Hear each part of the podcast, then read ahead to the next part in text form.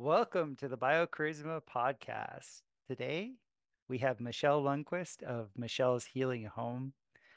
Michelle has been blowing my mind for a year. I've been listening to her and her hubby, hubby or partner, I don't know which one, but they're, they're life partners, let's just put it that way. Mario Garza of Symbolic Studies and um, Chance Garten of the Innerverse Podcast. He has a Uh, this secondary show called The Vibrant, and then they have an Astro Herbalism. They, they've done thirteen uh, different podcasts with, which you should check out because that will give a lot of context to what I'm diving into this year when it comes to timing. Michelle being in, like, as, as the name of her company, Michelle's Healing Home, is about, it's all about creating an environment that is a perfectly nested environment, an environment that helps you grow and get better, helps you with the timing of your life, um, helps you heal and restore. You know, the home is about restoration. And uh, I just, I had to have her on because her and Mario did a couple of podcasts that were just directly talking about um, the lore of Saturn and what Saturn might have been in different ages. And uh, I just had so many things going off when I was listening to it. I was like, ah, I got to have her on the pod and we got to talk about timing and get into it. So uh, go check out Michelle's Healing Home. Listen to this podcast. We're obviously going to have more podcasts uh, getting into all the different herbs. And um it's just not herbs, just so you guys know. It's uh, herbs are a part of it. What the plant kingdom is always doing, it's always signaling us. And uh, we signal back. And it's a symbiotic relationship between, between all of us living organisms. So enjoy the podcast, and I will see you on the flip side.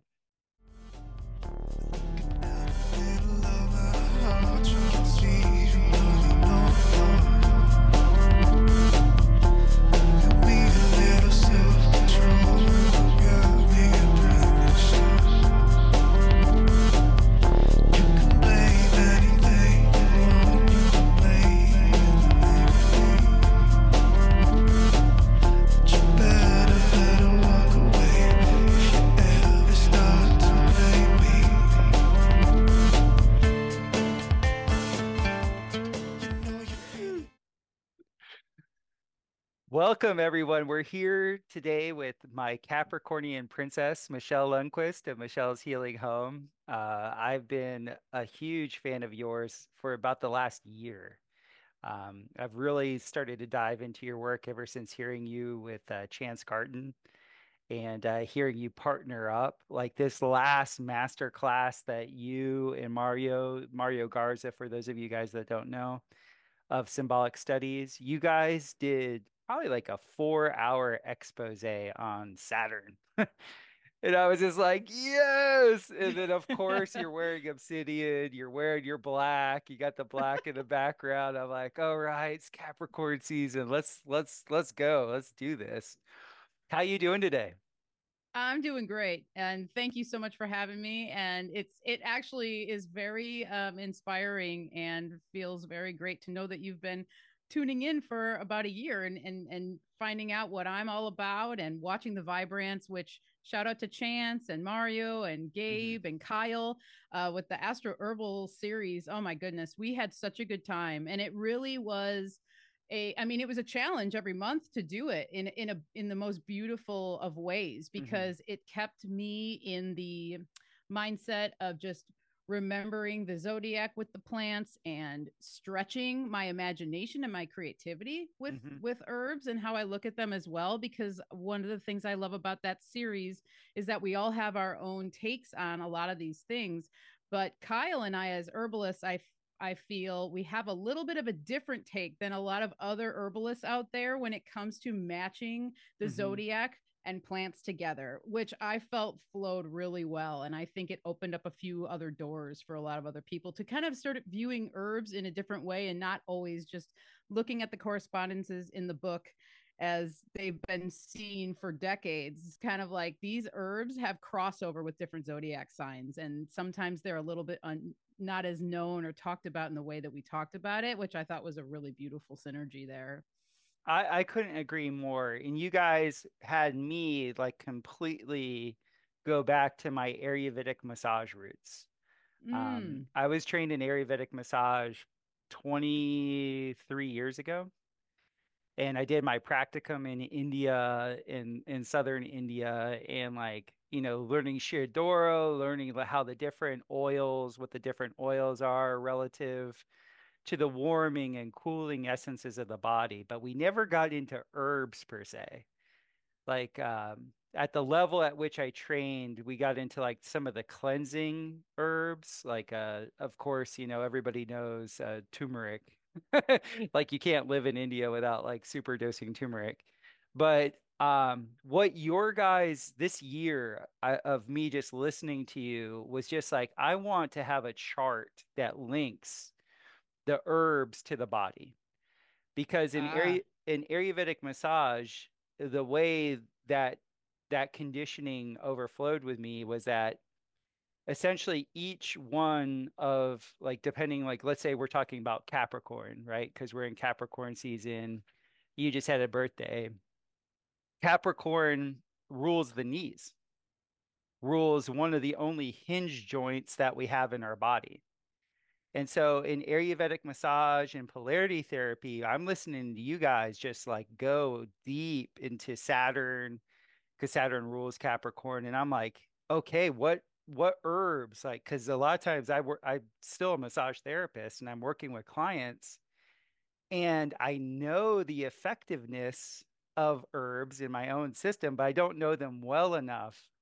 And I think that there's like a correlation. Like I really think that like, oh, I have an ankle problem. There, there's something wrong with my Aquarian body, or I have a neck problem. There's something wrong with my Taurian body. You know, all these types of things. And I just wanted to to see what you thought about that and kind of like dive deep into that. Yeah. So like the connections of the zodiac signs to the uh, to the body like parts. Actual, yeah. Oh, man. Mm-hmm. I think it's one of the best ways to start learning plants, actually. And it's not how I necessarily started learning about plants, but once I found out these correspondences, the zodiac actually started making a lot more sense to me. And then the herbs that correspond with these planets, at least traditionally or typically, started to make a lot more sense to me. And it's actually really opened up my practice as an herbalist in a, in a huge way. And also my own healing journey, I would say, because basically to me, anytime something pops up for me, an ailment or whatever, I have worked really hard over the last few years to start to look at this as an opportunity. Nice, beautiful chart here. Yes, from the Salts of Salts and Salvation, um, which is a great book, by the way. Um, if people are interested in learning more about mm-hmm. this, it's a good place to start there. But um, yes, I think it makes so, so, so much sense. And it really helps you to then use ailments and pains and aches and all these things that pop up as opportunities to understand yourself a little bit better. Mm-hmm. And then if you can talk to somebody even that does have a little bit more, uh, you know, of a background in these studies, specifically maybe astrological charts or what have you, once you start to then connect these things to your own chart, it, it opens up this whole entire world of deep healing mm-hmm. that isn't found when you're not looking at these sorts of things, in my opinion, anyway. So when we're talking about like really getting to the root of something, I feel like these modalities of healing are super crucial to start I, to incorporate. I couldn't agree more. Um, I'm, I've been into astrology ever since I was twenty, because my mother had, I was born in nineteen seventy-six. She had my stars read like a week after I was born, and they oh. recorded it on an A-track. And the, oh. the the astrologer said, don't play this for your son, or don't let him hear this till he's twenty. And so she plays it for me on my twentieth birthday, and it leveled me. Because like at the time, I was a glober. I believed in NASA. Like everything was like billions of quadrillions of mi- millions of miles away. Like, how could all that stuff out there actually accurately describe me? Like, how how is that even possible? Like, it was an it was a small ego death for me the first time that that I actually heard my chart, because here's a dude in the seventies that, like, he hand casted it.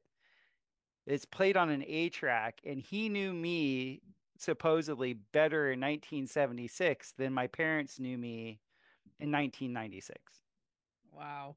And from that moment, I was like, nobody can deny this to me. Like, this is irrefutable. Like, it's, it's like, and he was naming things down. He was doing transits. Like, he was saying, oh, your son, you know, near, near his twentieth birthday is going to be in a relationship with, with a Leo, but his, he's really in love with Gemini. And he's like, uh, Gemini. And he's like going through it. And like, my parents thought it was uh, hogwash, but it was like, no, no, this is real. And so when I got into Ayurvedic massage a few years later, and then they did this, the, this is the Zodiac man right here in the middle, I was hooked, because I was like, these correspondences with the luminaries is a real thing. Like, it's a real thing. Like, you, uh, I, at least for me, in the way that I'm wired, it can't be denied. And so, uh, one of the people in our chat made this one where they took Athan Komenti's, uh, Prometheus software, which essentially looks at all the thirteen constellations, and and superimposed it onto the cell salts that you that you um, that you brought up. And I really like that, because that's the type of astrology, or I call it celestics, because that's the way I was uh, conditioned. But oh, okay, all of these, the real sky, astronomy in the sky, having that link to the cell salts. I wanted to see what you thought um, with having Ophiuchus, which is this symbol right here. Most people combine Scorpio and Ophiuchus. That, what is that? Cal? Oh, I don't know. C A S O four? I I don't know what it is. Like, Cali, name. It's Calisof, I think. Oh, okay, calcium sulfur. I think that's what it is. Okay, yeah. And it has that going. Have you ventured in? I know, I know your expertise is in herbalism, but you're probably somewhat of a um, Renaissance woman, like most of us are, that are all in like the the beat of podcasting, the way uh, of the people that we were talking about. Um, how? First of all, I wanted to know, because Ophiuchus is such a, it's it's so occulted to most people. It's not seen by most people. Do you have any herb, or do you have any connection to that constellation? Like, is there anything that you've studied that has brought you to that and said, oh, this herb is actually in connection with this constellation? That's a great question. And, you know, it was not until recently, until we did the Astro Herb um, uh, episode on Ophiuchus, mm-hmm. that I was really starting to look into it. And I really, one of the ones that stood out to me, like almost immediately, there's a couple, but tobacco was one. Nice. And I feel like the tobacco, there's mm. something with it being sort of like a bridge between between worlds. Mm-hmm. And I also feel like it's a bridge between our ancestors and the spirit realm. There's a communication aspect to tobacco that can be viewed when you look at the plant itself, its structure, um, and all those things. But also, even when you think about the act of smoke and smoking tobacco, even if you're using the tobacco as a smudge and you're not consuming the smoke, smoke in and of itself, to me, reminds me of ancestral work. It reminds mm-hmm. me of the spirit world. It reminds me of bringing things up to the spirit world, allowing things to release. Uh, there's almost like this kind of in between realms that it feels like mm-hmm. with smoke when it happens, you know, uh, obviously it's used to cleanse. It's used as an offering. It's a sacred plant. It's also sometimes looked at as like a father archetype, which I find is interesting and kind of related to Ophiuchus. But I also see a very feminine, uh, dark feminine aspect to Ophiuchus and mm. the, the energy of the snake and, and things like that, which also reminds me of tobacco in a way. But that was one of the first plants that came to me when I was figuring out what herbs correspond with Ophiuchus, and tobacco definitely, definitely stands out. And as somebody who grows it too, and have being able to witness it from seed to leaf, to flower, to decay, uh, to me, it, it is, it's seriously one of the most, uh, almost like underrated herbal plants, in my opinion, because right away when people hear tobacco, they automatically think of a tobacco cigarette, you know, or you think of Marlboro or something, which I think has done kind of a disservice to this plant, which may be in, strategic. Intentionally. That's yes. intentionally done. Totally yeah. intentional uh, inversion. Classic, classic in the world we swim in. We know that yeah. these inversions are intentional. So yeah, I would love to hear your thought on that as well, because um, I just, I love tobacco. I have some that's curing right now, and the the Ugh. scent of it as it's been curing has changed. And that's one of the things that I love about herbs mm. too, is just how they morph and change and how they can become better as they sit and all these things. There's all sorts of different ways to harvest and prepare plants, but tobacco being one that where patience is very important, because the longer it sits, the better it gets.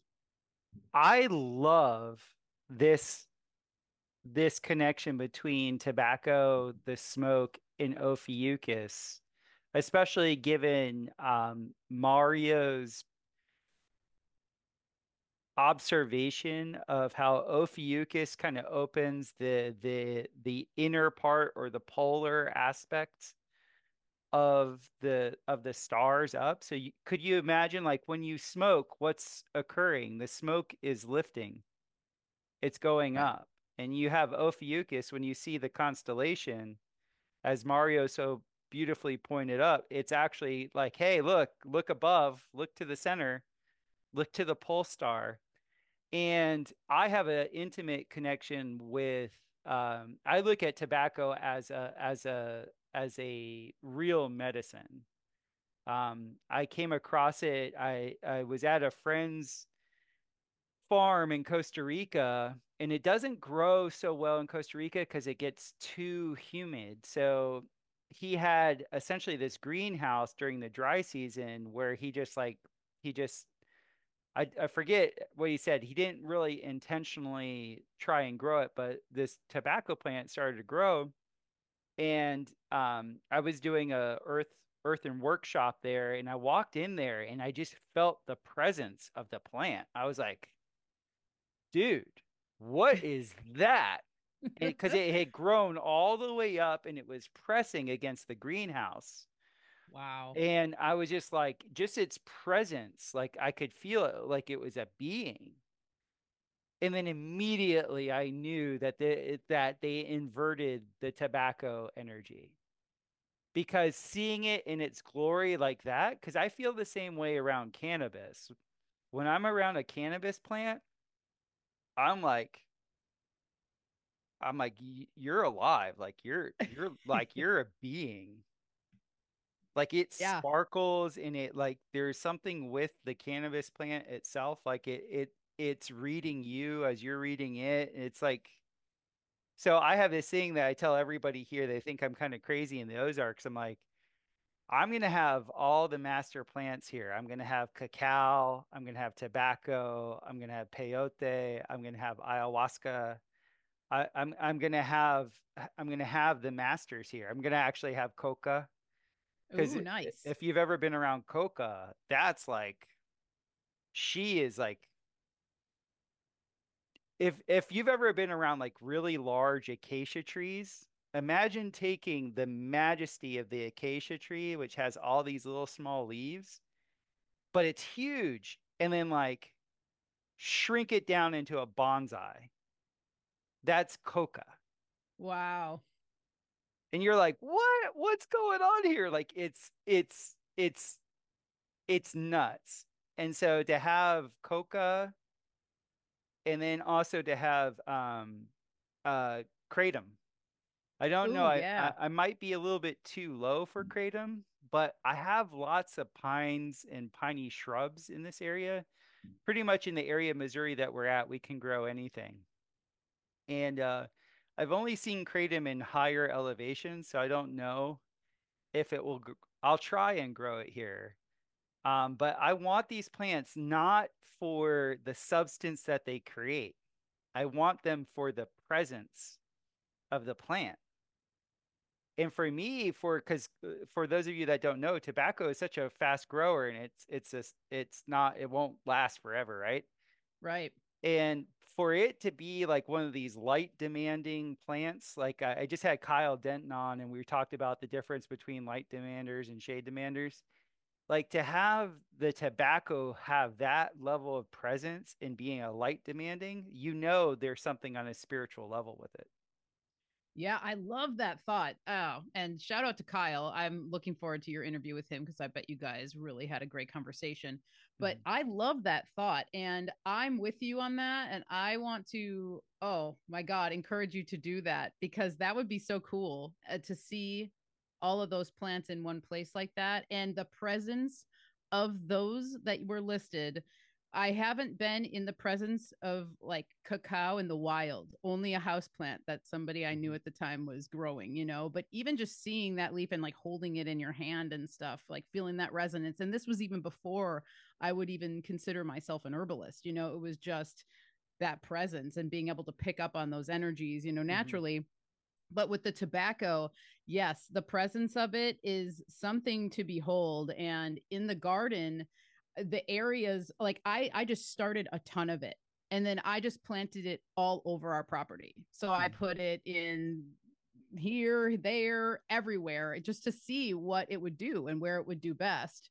And it was so interesting to see that in different parts of the property, how it came up and flowered at different times. I had one flowering in like October, you know, and mm-hmm. the rest of them had already started to come go back down to the mother, you know, and they were spent or I had already harvested them. So it's really interesting to see the different patterns. And then I also made a flower essence of it this year mm. because I really want to, I love flower essences and gem essences and the energetic medicine that can come, which goes along with exactly what you're speaking about of the presence of this plant. Like that's what you're capturing mm-hmm. in, in this way when you're making these essences.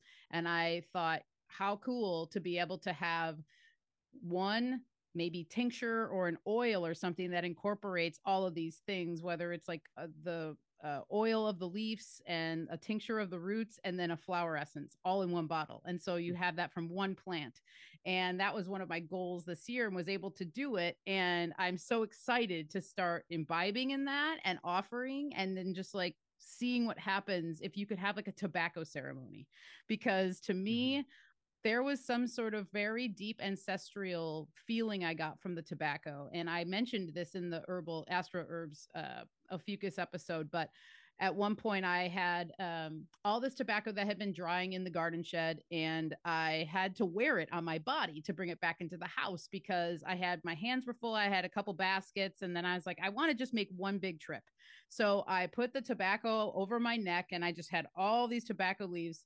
And I just felt this, I saw this vision of people in a village, like in a circle dancing with tobacco on them. And you could hear the crunchiness of the leaves as they were dancing. And I felt myself in that. And it was just me putting it on my body like that and walking to the house and feeling that and thinking there is something so rooted about this plant that I think probably like cross multi-cultures, you know, mm-hmm. not just one culture. I think that plants span cultures and span mm-hmm. a, across lifetimes, you know? And so anyway, I like to keep that in mind when I'm working with plants and knowing that they have such a broader perspective than we sometimes give them credit for, really. I've been humbled because I really think the plants use us. Mm. Mm-hmm. that that was brought to my attention, and the the guy who brought that to my attention, he, he usually has a very good way of humbling me. And he's the only shaman, I should say he's the only gringo shaman that I, I trust. And I was like, oh, that makes a lot of sense. and and I want to give you a little anecdote about cacao. You'll appreciate okay. this, since we started this off talking about you being the Capricornian princess. And I want to, I, I want, because Capricorn also, to me, I think has to do with soil. Ah. Uh, the blackness of carbon, the dark carbon in the soil, right?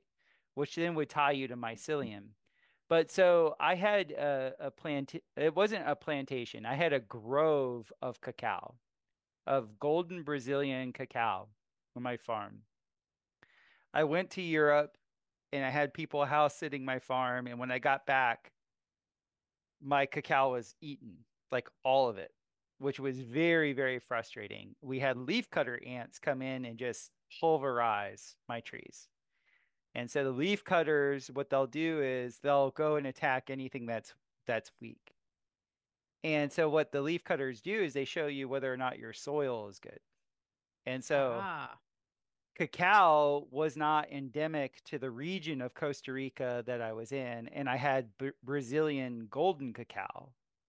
So that was a Brazilian strain, and it I was just getting decimated. Which it broke my heart, because my the goal for that farm was to grow this thing called a mamanchino, which is like a lychee nut, and make lychee nut wine, and then to make my own cacao. And that was like, okay. And then I also grew coffee, because I'm a coffee snob. So I was going to have those three things on, on my farm. And I invested like quite a bit of time and money into the cacao. Like that was not... That wasn't an inexpensive venture for me, and I lost it. I, I got my ass kicked. And that really turbocharged my whole venture into biochar. Because I had been doing biochar, but I hadn't like really planted. Like I hadn't really like done a grove of anything yet with the biochar. So that next season, I went ahead and planted... Um, two-year-old cacao trees in biochar, and then I also uh, planted a bunch of rhizomes of bamboo, and everything just took off, and the leaf cutters never came back. Uh-huh. And so there was something about this black Saturn carbon, you know, because carbon is six, right? Like the the way it looks is a six, and that's Saturn, that's Saturnian. It's that deep energy, but it's hit, it's in the ground. It's like, it's gone. You don't see it. Like you don't, like once you plant the seed, you don't dig it up to see if it's growing type of thing. Right, right. So that fits like, you know, like the, the Capricornian energy of being like, don't look at my internal world. Like, don't look at, you know, what I have inside, like the, the protection barriers and things like that. And I just wanted to bring that up to you because it was like, so fitting, because there is something to privacy. There's a power in privacy that I think the Capricornian energy knows. Like there's certain, like you tell that to a Libra and they'll have no idea what you're talking about. But you tell that to a Capricorn, they're like, of course. There's like, there is a power in privacy. There is this power in not being seen, and like all the little underworkings that are happening internally, you don't need to know. Like, go away. Yep. And so I, I, yeah, the cacao thing was amazing, because I ended up dig getting yields of cacao, you know, in a pretty short order with the biochar. And I, I just wanted to give that to you for your overall knowledge of, of just the, the blackness. There's a, oh, this is the other thing. The, what you said earlier, like jogged my memory. I want to ask you this. So whenever I make biochar, by the way, it's essentially smudging my property. Why is it after the biochar smudge happens, I can see my forest clearer? Oh, interesting. I mean, I wonder if you're working with the, you're lifting the veil somehow. So I, this get this gets to the smoke of Ophiuchus and all right. of it, right? So like, right. I'll like, let's say I do maple leaves. Like I'll, I'll do maple leaf biochar. And it's the biochar it makes is very fine, because the maple leaf, when it's dry, is extremely, like, there's no substance to it, right? I'll go ahead and do that. I'll reduce the maple leaves down. And then all of a sudden, I can actually really see my maple trees. Wow. Like, I mean, I mean, really see them, like in four D, like, oh, that that's who you are. And then I'll do biochar of pine cones from all my pine trees. And that has a totally different uh, process. The, the fire gets much hotter because there's much more oil. And it's like more explosive, pops, boom, bang, bang, bang, and everything like that. And then as after the smoke clears, my pine trees now are vivified. When I do you it with know, the... Wow. I love this. Keep on. Keep on going. And the same thing with the oak leaves, because my forest is mainly oak. And so I have tons of oak leaves. And oak leaves take so long to dry out. But once they are dry, they're like the they're like the in between of what the pine and the and the um, and the maple is. They have more oil than the pine, but less. Uh, they have more oil than the maple, but less than the pine. So it doesn't burn as hot, but they have more substance than the maple. So you you're left with more char at the end. And once again, as soon as I do that and the smoke clears, all my oak trees are just like, yeah, here I am, here I am, here I am. And so, wow. Whoa. Yeah, there's something with the with the smoke coming from the actual plant. You know what I'm saying? So I've never done the experiment because I, I, I don't smoke things all that well. And by the way, I just want to give you a correspondence. All the scorpionic people I know, they all smoke. Oh, interesting. And I ha I have the benefit of like massaging like a lot of people. So I'm always asking them like what their what their astrology is and all the rest of it. So like there is there's a correspondence to that smoke lifting through the Ophiuchus, you know, Scorpio line right there. So I just wanted to give you that correspondence. But there I would love to do an experiment of like smoking some tobacco and then being with the tobacco plant, because it's already vivified in my consciousness. Right. Yeah. Well, you know what it makes me think of? The thing I think of is, what if the plants themselves that you're burning, so the pine, in that smoke, it's releasing other nutrients and mm-hmm. water vapors and stuff. And then that those trees reabsorb that. So it's almost like they're reunited with the minerals that they may have lost when they shedded whatever you're burning. Does that make sense? It makes, like, to like, it, it makes total yeah. sense. And I, I only have two alchemists in my life, and I brought this up to them, and they kind of, I don't know if I explained what was going on to them to in a way that they understood it. But I look at it as an alchemical process, because what is what is it when you're making biochar? You have a retort, which is in from an alchemical perspective is an anthinor. An anthinor in alchemy is you take a substance and you heat it, superheat it, but oxygen can't get to it. Ah. So you you don't have the oxidative stress. All that's occurring is the volatiles are leaving. So the reduction always takes you to the carbon substrate. The carbon substrate, because the volatiles are, as they leave, you, you depending on what you're cooking, you get a slight reduction in volume. Like I have pictures on, I have pictures on, on uh, Instagram of like me before a cook, me after a cook, and it's only like ten percent difference for most things. That carbon that's left over is now the carbon substrate of the living thing that was once living, but without any of the volatiles. So what's being released is what in alchemy they would call the spirit, right? Yeah, totally. And so that spirit now is going out, it's going, it's going, it's going, and it's touching all of them. And they're like, hey, he's honoring me. He's going to put my, my brother's, you know, whatever in the ground forever, because the yep. carb, the carbon is stable. And then they, they honor me because I've honored them. They're like, hey, they're, hey, I gave you all these leaves to use. I didn't give you these leaves to blow away with a leaf blower, which, by the way, drove me nuts living in Florida, because I would see people with dueling leaf blowers. I like wrote this whole essay about how pissed it made me, because you have, you know, one lawn company blowing leaves on the other yard, and you have another guy blowing leaves on, uh, and they're like, yeah, that drove me nuts. But it's like nature is always like, no, no, no, I'm giving you everything that you need. I'm giving you the wildflowers that will fix your gut. I'm giving you the, the, the wildflowers that will get the fungus off of you.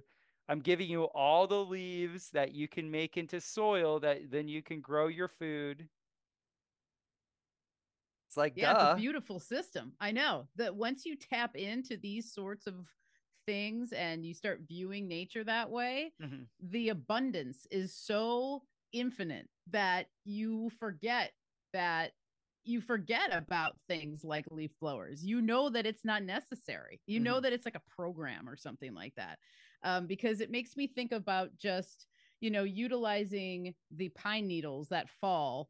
We have a lot of evergreen around us, and taking those pine needles and putting it into the compost, using it as a dressing for all the garden beds, you know, mm-hmm. and then just watching this whole symbiotic relationship happen and it all breaking down and then it enriching everything around it, and yourself included. Mm-hmm. And I do really love what you talked about with the plants using us, because I really think that that is something that's very strong that I pick up on. And I always try and pay attention to the plants that are shouting at me, like, mm. and I, they ha it happens all the time when I know that I need to go and sit with blue vervain a little bit longer. I need to go learn something else by just sitting next to a plant. And I think like that's something that kind of, it doesn't get ignored in mainstream herbalism, but I think that the more scientific way of looking at herbalism, which is important, is knowing all the constituents and this and that and the other thing. But, and I think sometimes the spiritual side gets left out. And mm-hmm. I think that it's what really, the magic really happens when that stuff is blended in a responsible way. And then when you actually start to understand that there is this whole other underlying language that the plants have for you. And it's not always verbal, you know, literally I've had it where Usnea, the lichen that grows on a lot of the trees, um, where it's just like, it like falls right in front of you on a hike. And it's like, I don't ignore that kind of stuff. Mm-hmm. I'm the person that's like, hmm, okay, Usnea has a message for me. I'm going to pick up this Usnea and I'm going to listen and see what happens. And I think like that's the magical part too. It always, it kind of brings you back to your childhood a little bit or something. It, mm-hmm. it reminds me of the way that a child would think of an herb, or, or a fairy tale would write about it, is like that kind of stuff exists too. And mm-hmm. you can get lost in the woo. Don't get me wrong. That that's a thing. It happens to a lot of people, but I think finding the balance of the woo and the real is like really where you start to learn Uh, a lot more about the plants, and it opens up this whole other magical realm that you can tap into and infuse into your medicine.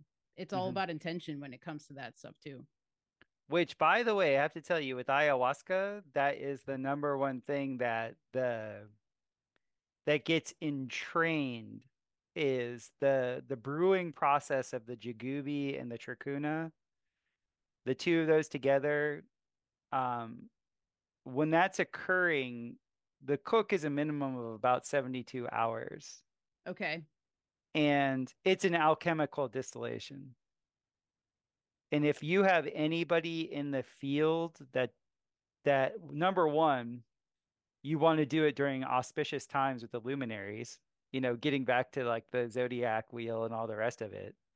But then also whoever, whoever is like running that distillation, their consciousness is actually what you experience during the medicine. Ah, that makes total sense to me. And I've, I'm really glad we're going into ayahuasca, because that was also a plant that I linked with Ophiuchus.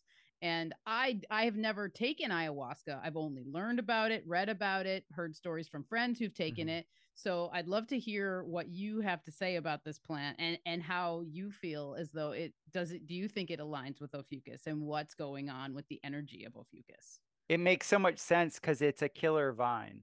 The, mm. the, the, the part of it that actually takes that the, the, the, um, grandmother. Yeah. She's this vine that wraps, and she's a strangler vine. And when ayahuasca comes for you, like when, when the medicine's coming for you, it usually shows up as like an anaconda. It usually shows up as this massive snake. And if it doesn't like swallow you whole, it wraps you. And the actual sensation is like, oh, I'm dying. Like uh, this is a mini death.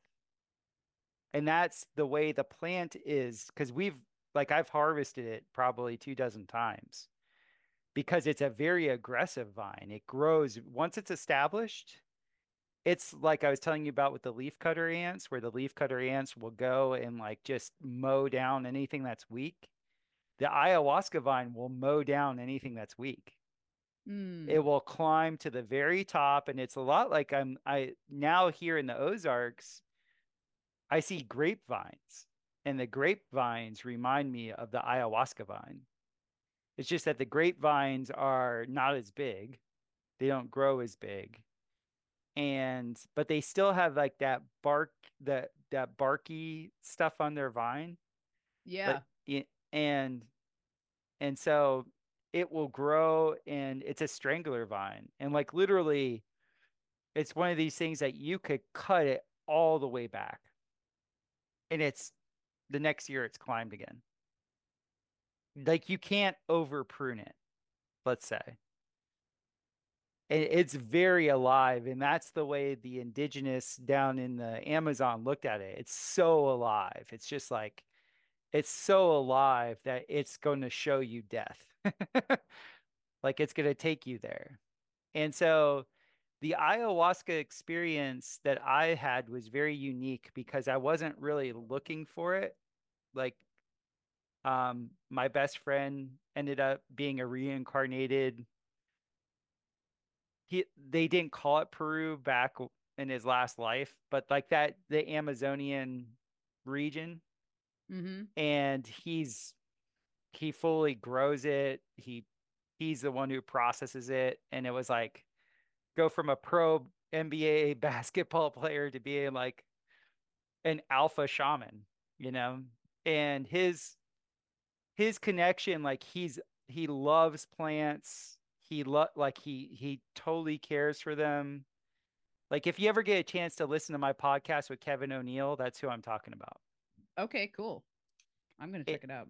And the the ayahuasca itself, the the journey with it is that they call it the grandmother because it's hyper communicative. It increases your auditory capacity, I think three or four times, three or four X. It increases your visual acuity two or three times, and you can smell everything. So what occurs immediately is like when the medicine really hits you, you can smell all the putrefaction in your body. Wow. Yeah. So we always have putrefaction going on. You know, women are usually much more sensitive to it than men are, you know, because you guys are made of sugar and spice and everything nice. But men aren't usually like uh, have that level of olfactory senses. And so the second you can smell your own putrefaction, it makes you want to vomit. It makes you want to hurl because you feel it internally, like you feel it moving through you. And the, the real, um, I guess, m- like the the movement of the medicine hits you after the purge. Like it comes on, you know, but the second you just like just purge and let it all go, it is anti parasite to the max. So I, I was like trying to figure out, I was like, I moved, I moved back to the States about two years ago, a little over two years ago. And I was like, I gained all this weight. And I was like, I'm not eating anything more than I am here. Is it glyphosate? Is it this? Is it that? And then I was like, oh no, I haven't been parasite cleansing. Cause down there I, I would be with ayahuasca and that was like my parasite cleanse. And so just recently I got back into doing the turpentine and being with turpentine, being with the, with the pine gum medicine, because my body really responds to that very well. But, um, so the, the ayahuasca, the way she moves is she makes you hyper alert to everything that's going on in, inside of you. And so when you can smell your own putrefaction and then you can hear the parasites, the parasites Whoa. come through as like this demonic, like, like so many of the terrible voices that we have, you know, are not us. Like I would say the majority. And it's these parasites. Like I had, I had come across the Essene Gospels, God, a while back. And in the Essene Gospels, it was very much about like purifying your body, always purifying your body. This would kind of keep the devil at the doorstep, you know, like you you didn't invite him in.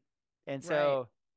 the second these parasites come into you, um, they're they're lowering your energetic valence, your electrical valence. And the lower your electrical valence, the more susceptible you are to other energies, right? Lower order energies.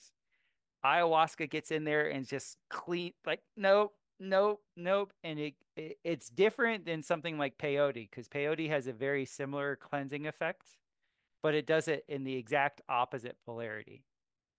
Like, um, I find that ayahuasca, the reason why they liken it to a feminine spirit is because it's negative. Everything is going in. Like your attention, you just become aware of everything inside of you and that like going all the way in, like it makes me want to throw up right now. Like, because if you've done it enough, you can actually start to taste it again. That's how powerful it is. By the way, everybody, don't do this ever in like a city setting. Don't do it around tons of E M F. Don't do it with these like newfangled shamans or like, you know, a twenty-two year old life coach, like set and setting, set and setting. Exactly. Cause you need to be, if you can be in the forest with it, that's where that she's at. Sense. That's where she's at home. You have allies. You have tons and tons of allies in the forest that are there for you when, when you're going through this. And it's obvious that's been around forever. The Quechua Indians have this, like we're told like ayahuasca was like figured out like, you know, not that long ago. Well, the Quechua said it's been in their line for one hundred twenty generations. Whoa. That's a long time. Yeah. Yeah. Wow. Yeah. I love this. I love the, um, the detail of smelling your own putrefaction. That's really interesting. I've never heard anyone say that because, you know, to me, it makes me wonder too, isn't it um, also customary that you uh, fast or you don't mm-hmm. consume food a couple days before, right? The main so, thing the to do a dieta, they say eliminate the three S's, sugar, salt, and sex. Ah, okay. Ah. Be And I would also say get rid of caffeine. That like, makes sense. Like anything that's stimulating or anything that you use to buffer. These are all buffers. So in my line of work with massage, like I can I can really tell when somebody is buffering with those three things or four things. Because that all those four things create a callousness. Mm. It makes you callous. And so what that does is it actually makes the ayahuasca more violent. That makes sense to me. Like big time, big time. Yeah. Because, uh, yeah, all of those things too, it's almost like uh, they're kind of like crutches in their own way as well. You know, that's uh, what I mean have... by a buffer. A buffer okay. is a crutch. It's yeah. just, the, it's a terminology I use because the way it's read in the body, it's literally a buffer. It's like, I can't handle something. So I'm, I'm putting up my, my, my guard. This is my guard. Right. This is my guard. And so the whole thing with the dieta is if you can do five to seven days of a, a true dieta, when you go into the the the ceremony, you, it's not having to fight through all of that. Yeah, like not having you taking out the extra work for yourself, basically, yeah. kind of thing. Yeah, and you can do whatever you want. Like you could do, you could like, you know, have your buffers and then do it with a twenty-two-year-old life coach in a city. And you're just not going to get the full Monty, right? Yeah. You're you know, probably going to have a pretty bad impression of it then too, you know? And it might maybe to the point where you'd be so scared to never try it again or something like that, which I yeah. think is what these buffers help us to do as well. Keep us yeah. away from certain things, like you're saying, putting up your defenses or what have you. Yeah. It's, it's an amazing thing. And she's, she, she told me that I was done with her. Ah, I like that. Because I had a very specific context with it because I was done having gurus. I had gone through a young part of my life of having gurus and like, you know, always giving idolship. And yep. when I came across her, she didn't, I, I told her, I'm like, I'm not looking for another idol. I, I actually told her I'm looking for a science advisor. To which she responded. She showed me. She she did. Nice. Hell yeah.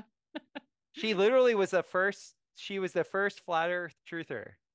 Wow, that, that, that's amazing. That I experienced. She she showed me optics the very first time I was with her, and I needed a very specific thing from optics. And then, God, we had this like, I should go back and look at what the actual alignments were happening, but we had a ceremony and it was right before I left for Europe. And I was outside and I like for four hours straight, I was just like, ah, whoa. And to the point where the shaman's like coming outside laughing and being like, dude, like you got to calm down. Because all the luminaries had come and they were like, they were talking to me. And I had, I started to keep cutting them off because my rational mind was like, this is impossible. This thing is like quadrillions of miles away. Like, how could this be communicating to me?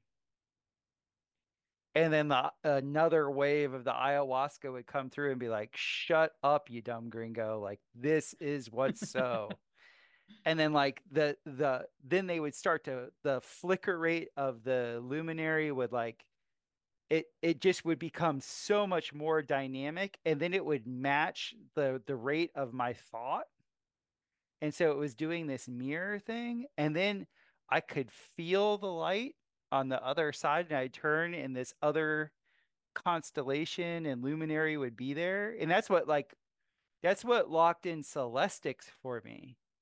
Was because uh, before that I was into tropical astrology, and that after that night I was like, no, the signs are the constellations. I don't know who first saw the constellations. I don't know who, like we're told it's arbitrary. I was like, B S, man. It's not arbitrary in the slightest. We're told that because there are certain powers and principalities that don't want us to use that to our advantage. They want it to their advantage. But I'm like, no, that is linked. Like, because I, I wasn't even at the level of knowledge to even know what all the things that I was actually seeing in the personalities that were coming through.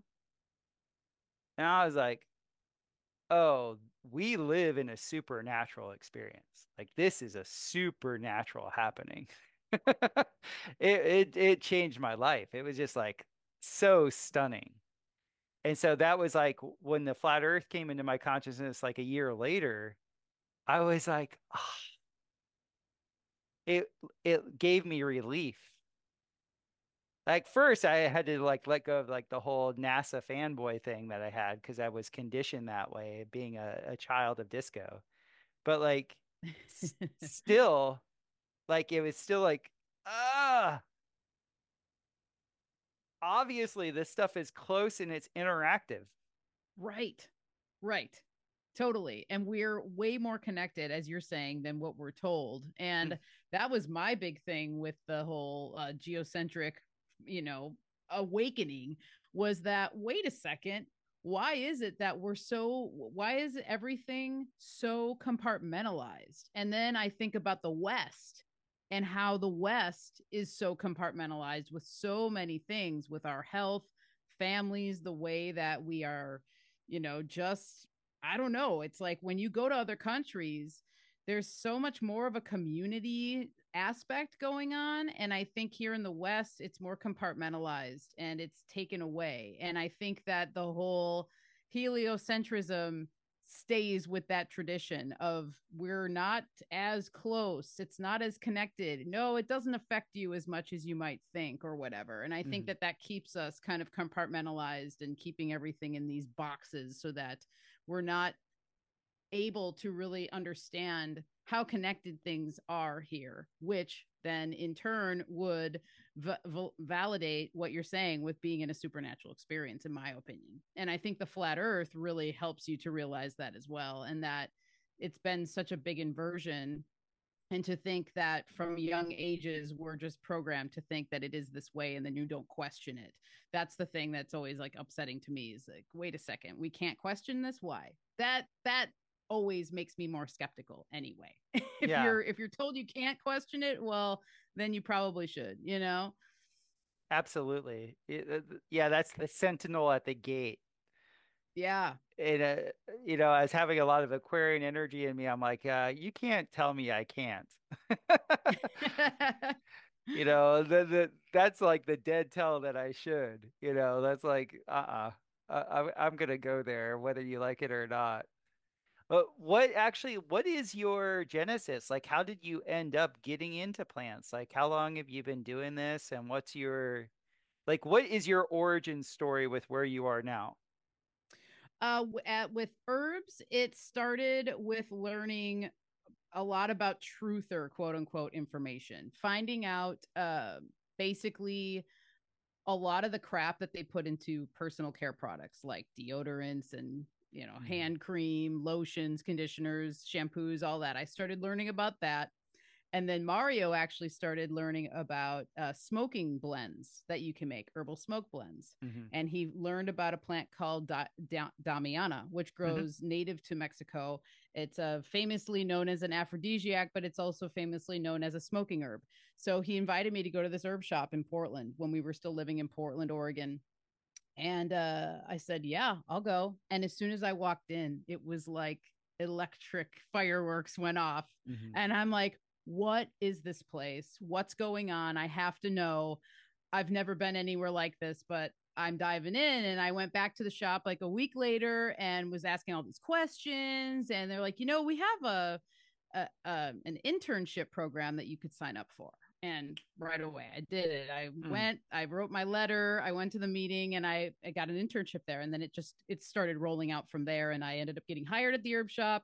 And once I was working there for about a year, I was like, you know, I really want to explore this on my own and, and start just diving in deeper. So I started my own small herbal care products business, and uh, it was called Sea Goat Herbs to go along with the Capricorn energy. Nice. And uh, yeah, you know, just started making deodorant. That was my first product that I got into. But then I started making tinctures, and I actually created my first tincture was for our uh, beloved cat, Carl.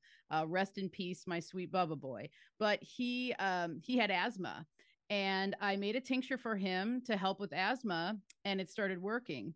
Mm-hmm. And then I started diving deeper, and then I started creating my apothecary based around our needs and Carl's needs. And then it just started growing, and I started to talk to more people and just experiment. And then I got really into wildcrafting and tapping into the energies of plants, and kind of the rest is history. And here we are now. And I've just continued climbing this mountain. And I started back in like two thousand thirteen. That's when I started uh, at the herb shop, and then started mm-hmm. making my own products. So since then till now, it's just been me growing and learning more and just continuing to plug away at it, really. So right now where I'm at, I feel like I've, I've kind of finally gotten to this point where I feel like I've found my, my place with it. And I feel mm-hmm. like for a long time, it took me a long time to get to where I really wanted to be. Because for a long time with herbalism, I was trying to fit myself into, I was a square peg trying to fit into a round hole kind of thing. You know, I, mm-hmm. I would do a lot of the same things. This herb is good for that and this and that and whatever. And I, I found myself um, kind of just emulating people and then re regurgitating what they were saying. And that was kind of when I realized, like, hey, you need to find your voice in this. You need to find your voice in, in this work. And it became when I started really focusing on my love for being a homemaker as well, and admitting to myself that that's what I really love to do. Because at my age, I mean, I'm only forty years old, but when this was going on, this was about six years ago when I started to like have this sense of like, I just really love being in the home. I love the medicine that I make in my home. I love caring for a home. Wait, a Capricorn that just wants to be in their home all the time? I know, right? What the hell? Wait, wait a minute. No, like th- that can't be. That's like that. That's not, you know, that this this astronomical astrology stuff is just B S. Yeah, there's nothing there. It means nothing. Nothing at all. Yeah. And so it was then that was when I really started finding it, because I then uh, took sea goat herbs, and I, I felt pigeonholed by sea goat herbs because it was sea goat herbs. And I felt like I could just talk about herbs. And then I switched it, and I went through a whole big shadow work um, part of myself. This was mm-hmm. when a lot of my own veils were lifted, a lot of my own uh, Capricornian boundaries of keeping my my darker parts in came out. And I was learning about my traumas and processing them and integrating them.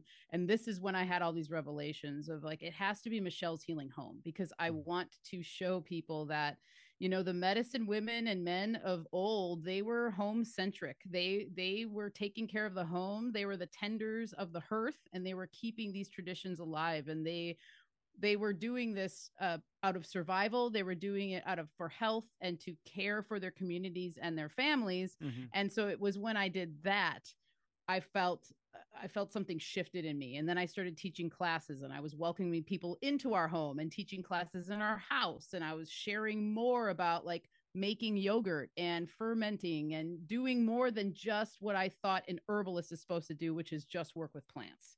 And so I kind of allowed my medicine woman uh, to be exposed a little bit more, and I got a little bit more loose with myself. And then I allowed the plants to, you know, beckon me a little bit more. And then that's when stuff really started popping off. And then especially then really focusing on gardening and, and then growing the plants, because then I feel like I started to establish a much deeper relationship with them when I was growing them uh-huh. and then watching them from seed to leaf to flower, you know, back to decay. And that to me is one of my most special things that I love about it is, is, is gardening as well. And, and mm-hmm. watching these plants in the wild, but then also cultivating them and mm-hmm. making medicine with them.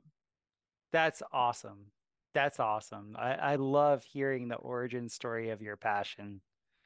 You know, Thank that, you. that, that just works. I think what you should do is you should go to like eighties rock ballad bands and pick out every home song that has home in it. Oh, I love this. And, and do a compilation and then match the herb that best describes that band. Ooh, I like this. You know, and then just like, you know, have that like, do like, I think that would be awesome. People would be like, man, she's got it going on. Cause you're probably a little too young for eighties eighties rock ballad bands, but like there was like a stint from like eighty-six to ninety-one where literally there was like fifty songs that had the word home in it. I, I'm thinking of some already because, funny enough, my favorite band when I was little, I was in like first grade, it was Guns N' Roses. And yeah. I had like a huge Axl Rose poster, and my mom let me buy uh, Use Your Illusions too. And I listened uh-huh. to it real quiet because I knew that there were swears in it and all this stuff.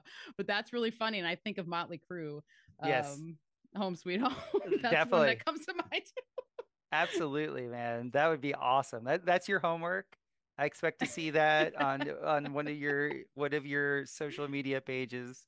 I'm writing just, it down. I just have to make that joke because I swear the the people in my life that predominate with with Capricorn, they are obsessed with home. It's like home is is a sig sig significator for the Capricorn. Like, yeah, it it makes sense. And that's kind of what Mario and I talked about in our uh, part two of the Lost Lore of Saturn is mm. the devil's role of being kind of like the master of the home. And then the devil card in tarot being related to Capricorn. And I do find that there's something about the, there's such an earthiness to the home. And then you think of the home, obviously you are all about the dome homes, which mm-hmm.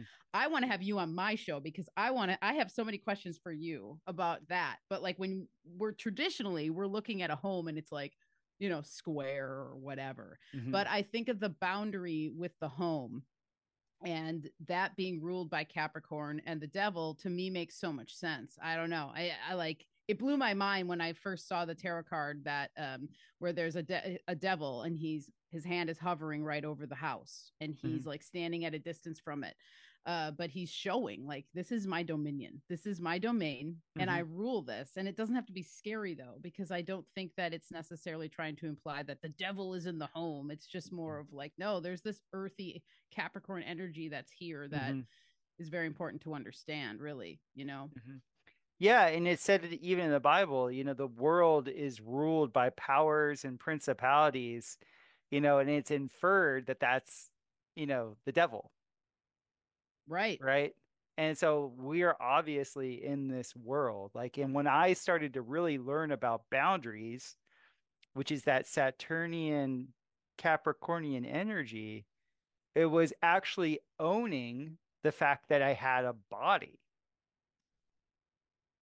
Because in right. my younger life, I had been so displaced from my body, displaced from boundaries through different traumas, that I didn't really have boundaries. I had this porous field.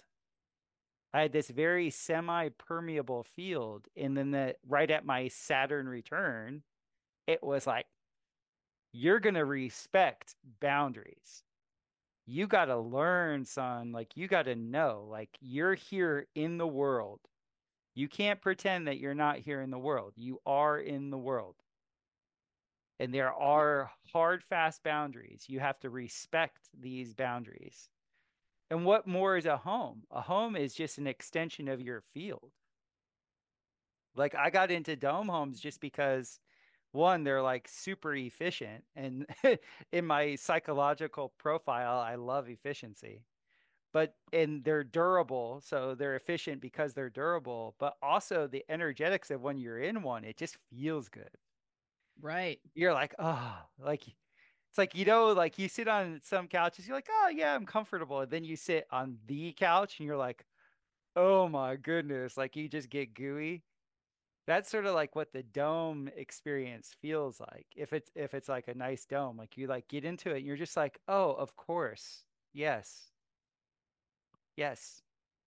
Yeah. Like, it, it makes so much sense to me, you know, yeah. that, that this would be the thing. And I always remember one of the things I heard you talk about, I think it was when you were on one-on-one, uh, talking about just how with the dome, there's no corners for mm-hmm. the spiders to gather and dust and bugs yeah. and all these things. And like, I don't know, it just made so much sense to me.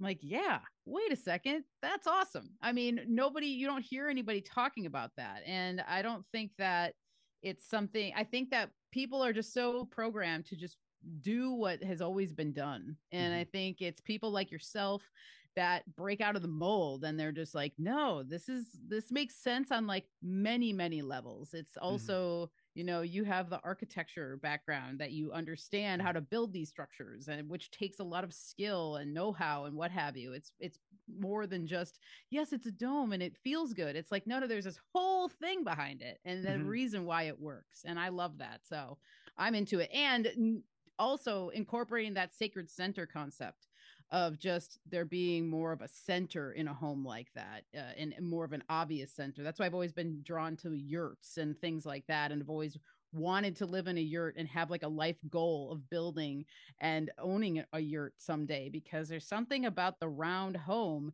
that's always resonated with me. And my grandfather, uh, my mother's dad, he actually built an octagon home. And nice. Yeah. And I was really young. And I remember he lived, he used to live in the Northwoods of Wisconsin, and going there.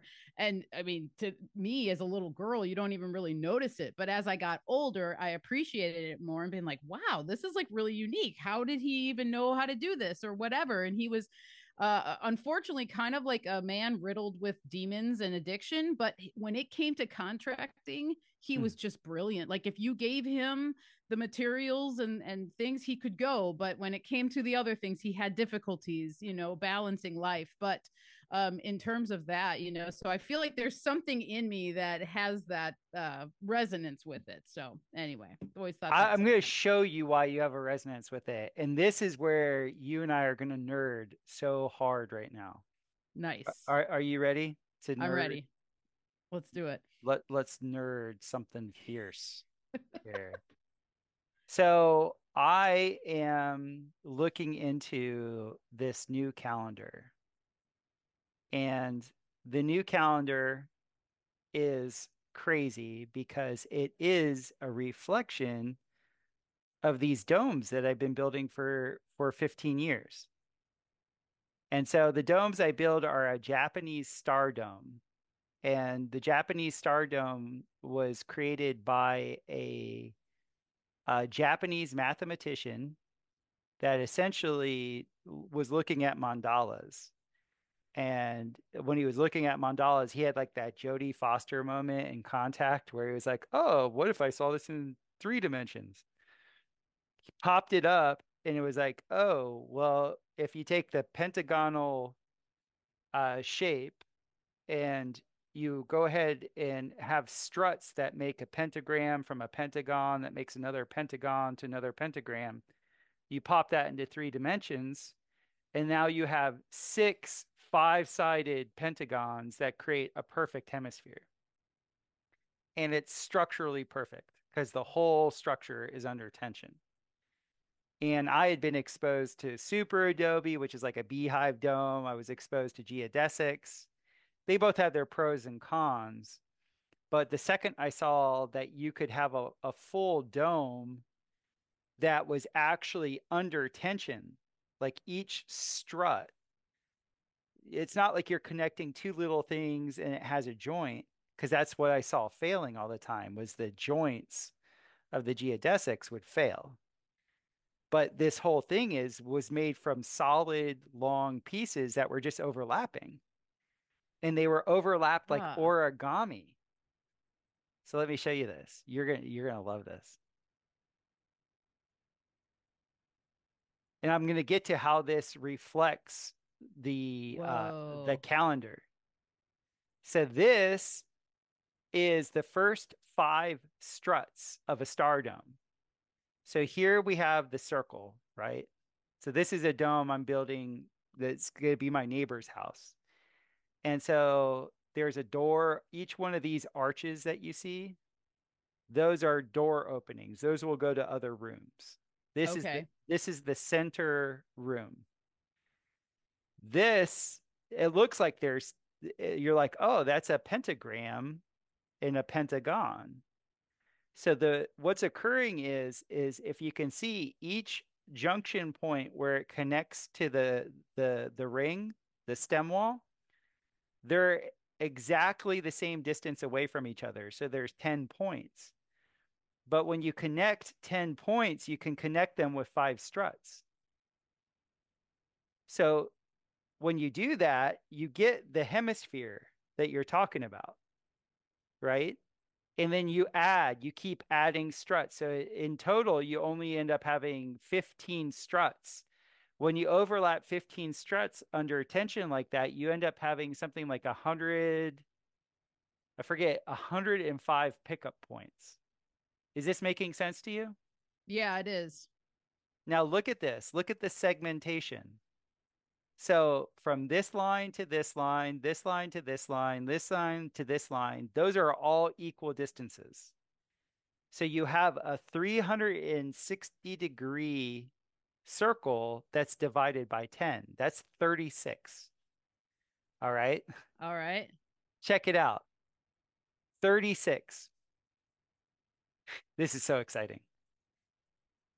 This new calendar that I'm looking at is essentially the the the the calendar is broken up into light cycles. And essentially what it shows is that the summer has the most light, obviously. Then you have spring and autumn that have equal amount of light. And then you have winter and fall that have equal amount of light. So you have five seasons.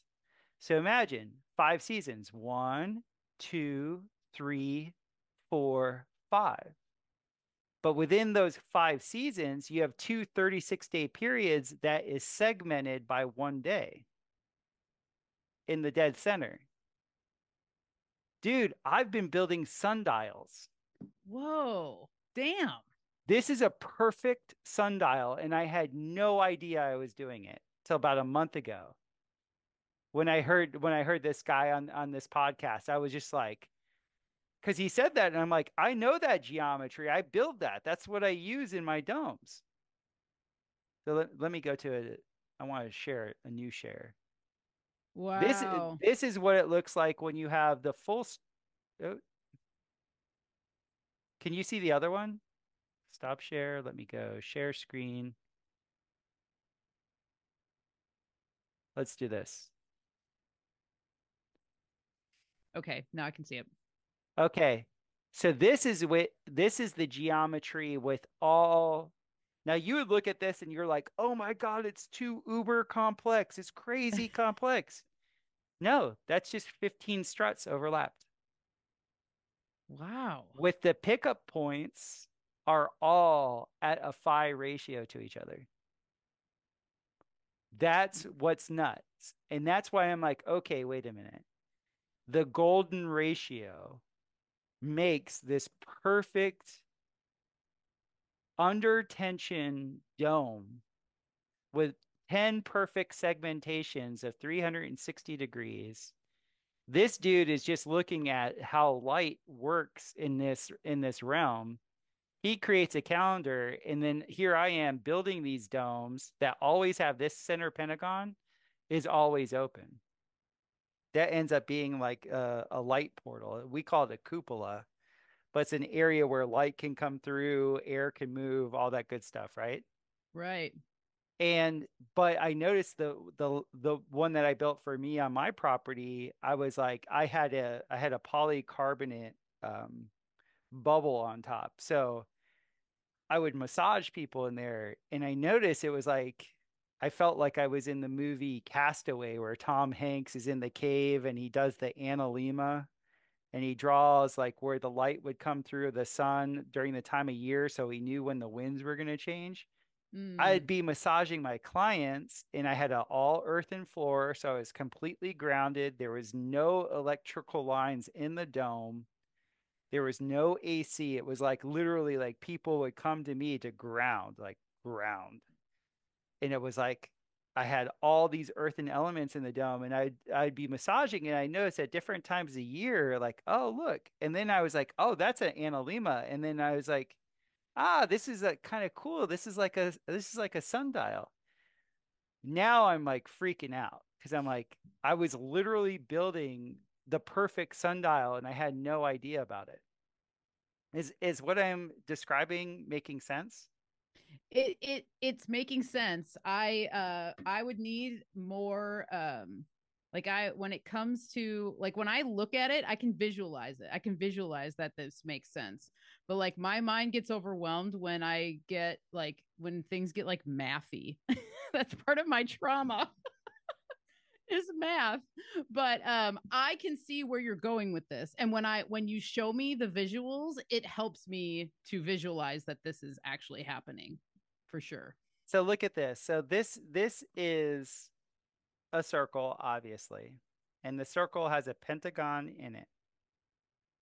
So we've all seen the Vitruvian Man, right? You know, that Da Vinci drew, and Da Vinci was showing the the proportion of the perfect man is all based off of this ratio, and we can find it. I think there's something like a hundred times in the body.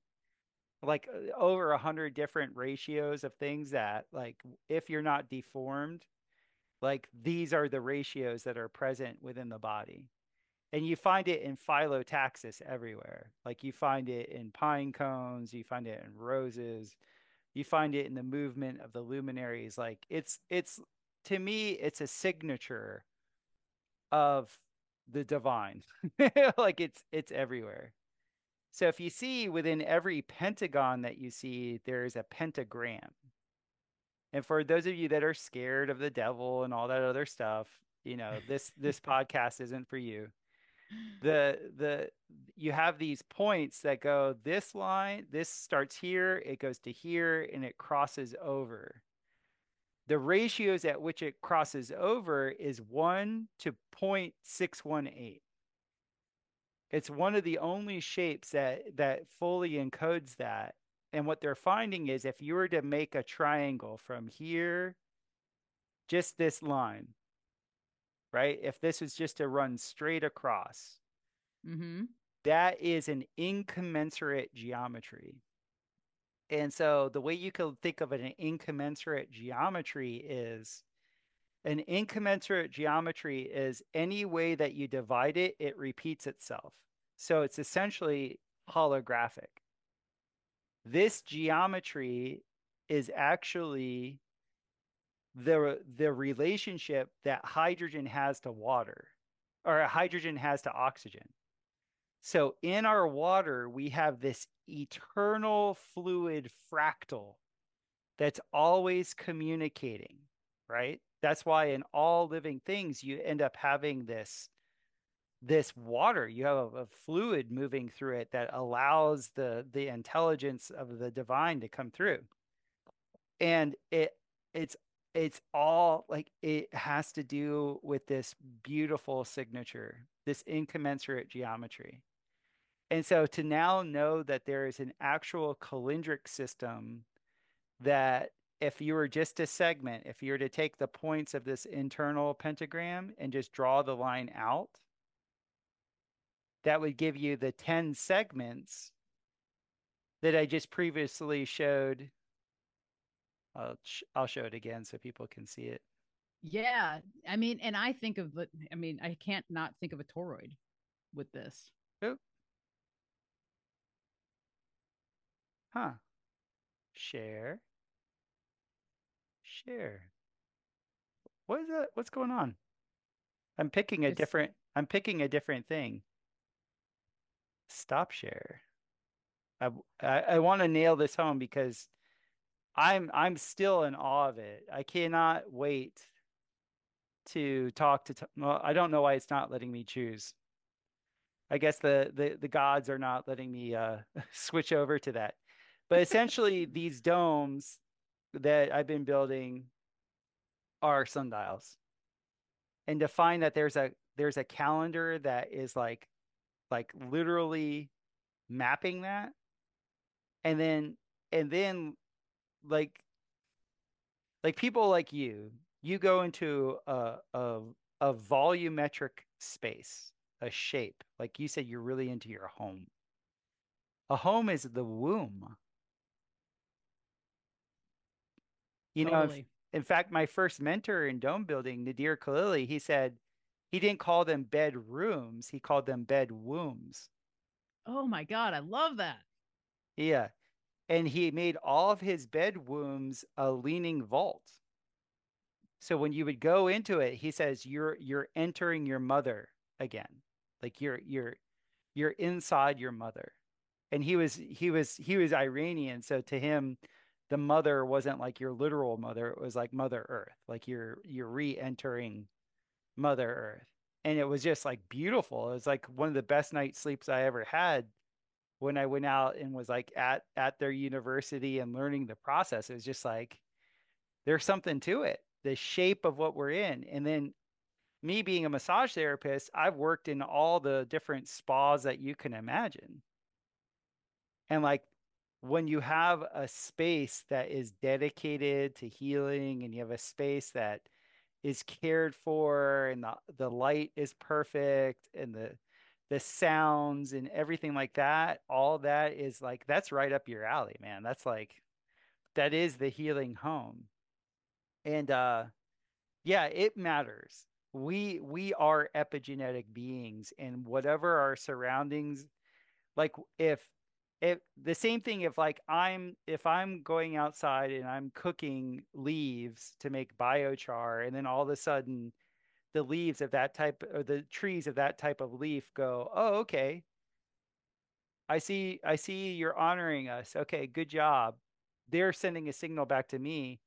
Same thing with your home, like your home, the signal that's coming back to your biofield will either enhance it or not. Yeah. And you're going to feel it. And yes. You can try and deny it. You can try and ignore it. You can do all those things. But at the end of the day, that stuff is so real and so mm-hmm. potent when you tap into it that it, it really enriches your life in so many ways. So it I... the bed womb. Whoa. I love that because I think of just the dream time in general. And, you know, you're kind of going back to the mother in, in some sort of way. And then you're in your subconscious mind and then the blending of these realms. Like, where do we really go?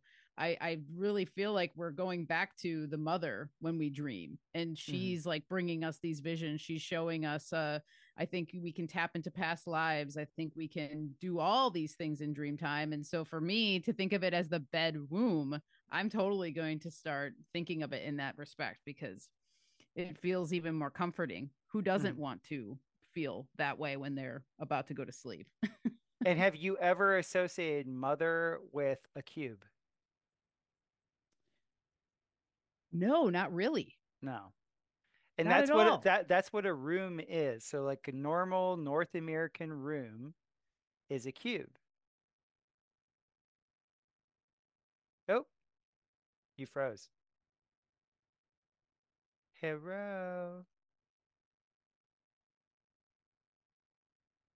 We got a little pause in action. This is at Michelle, my bad. Okay, hello? You're back. Okay. Ah, it dropped off. All right. Sorry. North American room. That's the last thing I heard. The standard North American room is a cube. Yes. So even imagine this, like most most grow like like right now, I, I'm I'm buying a greenhouse for my new farm. It's a vault.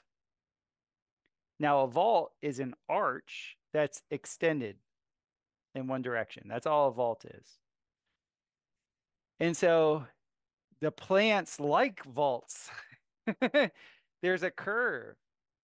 The yes. plants the plants I see growing in domes and vaults in uh what they called them Quonset huts back in the day. They like, oh, it's curves. It's like all of this stuff. Dude, we're part of the natural world. There's nothing like rectilinear on our body. So if there's nothing like really rectilinear on our body, what makes you think that our body likes being in a, a six-sided box? Right. It doesn't. And it's totally, it totally throws everything off for us. I mean, yeah. That's my opinion, you know, and then you just, I just think of like the institutionalized way of looking at housing and buildings and everything else.